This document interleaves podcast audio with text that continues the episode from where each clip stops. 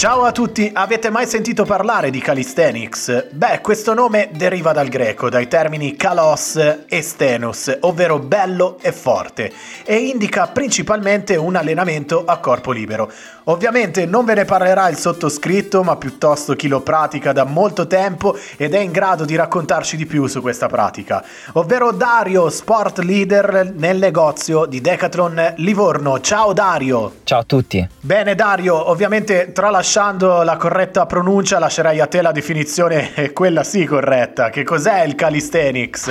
Il calisthenics è una disciplina sportiva incentrata sullo sviluppo della forza relativa, eseguita usando il terreno terreno e diversi tipi di barre, che coinvolge differenti esercizi e routine di difficoltà progressiva, che richiedono potenza e controllo del proprio peso corporeo. Quindi richiede poca attrezzatura, come barre e elastici, e può essere praticato all'aperto, per questo viene definita anche street workout. Si divide in elementi di tirata e di spinta, come trazioni, piegamenti e squat può essere praticata da chiunque per la sua vasta scala di elementi di progressiva difficoltà, si divide in elementi di forza più semplici come trazioni e piegamenti zavorrati, quindi con un peso aggiuntivo, chiamati anche strength, ed elementi di abilità, equilibrio e forza specifica, come le planche e verticali, che possono essere sia statici che dinamici, chiamati anche skill. Bene, hai detto che può essere praticata da chiunque perché insomma gli elementi di difficoltà sono ben distribuiti su una vasta scala, ma per una persona che vuole avvicinarsi a questa disciplina, cosa è consigliato fare?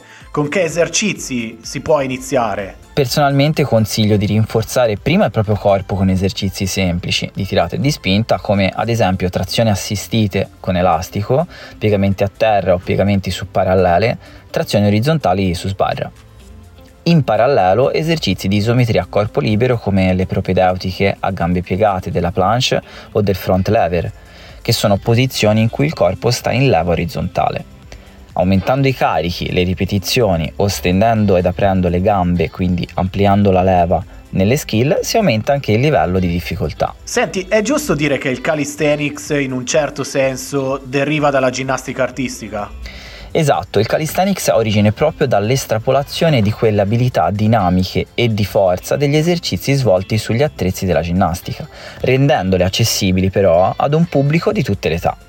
Infatti sbarra, parallele, anelli ed esercizi a terra sono le similitudini con la ginnastica. Inizialmente era incentrato sull'esecuzione grezza e di forza, tralasciando la precisione, ma questo sport con il passare degli anni si è evoluto a tal punto da raggiungere le difficoltà e la precisione richiesta dagli elementi della ginnastica artistica di alto livello, o addirittura superandoli in alcune specialità. Proprio per questo è diventata una disciplina agonistica in cui vi sono dei veri e propri campionati seguiti da migliaia di persone. Dario, qualcuno vedendo che i praticanti spesso hanno un fisico ben delineato, no? bello muscoloso, strutturato, potrebbe pensare che vi avviciniate anche alla pratica del bodybuilding?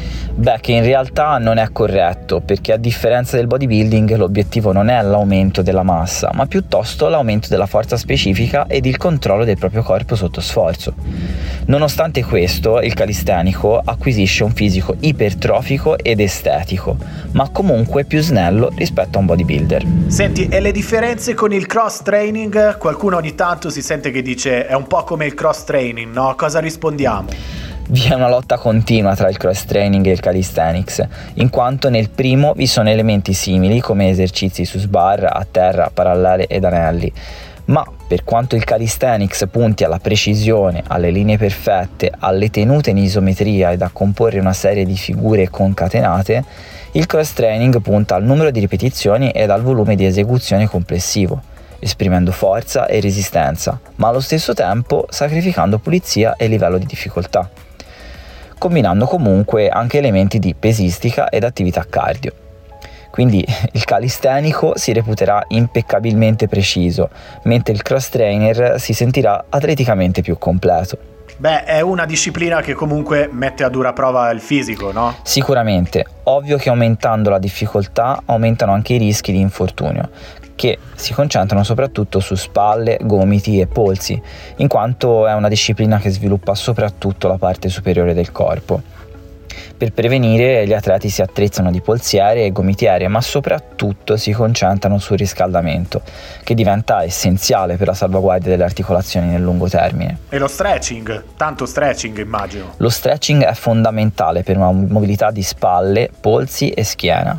Un po' un po' meno per quanto riguarda la parte inferiore del corpo, poiché è meno sollecitata. Una buona sessione di stretching va a prevenire sicuramente le infiammazioni di cui il calistenico è spesso soggetto ed a sciogliere eventuali contratture, le quali possono essere alleviate anche con l'automassaggio. Bene, ma perché è così di moda? Semplicemente perché acquisire abilità spettacolari, forza e qualità estetiche è un mix di gratificazione molto stimolante. Può essere praticato ovunque e da chiunque con pochissimo dispendio economico. Crea comunità e spirito sportivo di sana competizione in cui gli atleti si supportano a vicenda più forte di un ginnasta, più preciso di un cross trainer e più abile di un bodybuilder. Grazie Dario. Grazie a voi. Grazie per averci portato alla scoperta del calisthenics e per averci anche dato dei preziosissimi consigli. Amici sportivi, l'appuntamento è con il prossimo podcast sempre qui sul canale ufficiale Spotify di Decathlon Italia.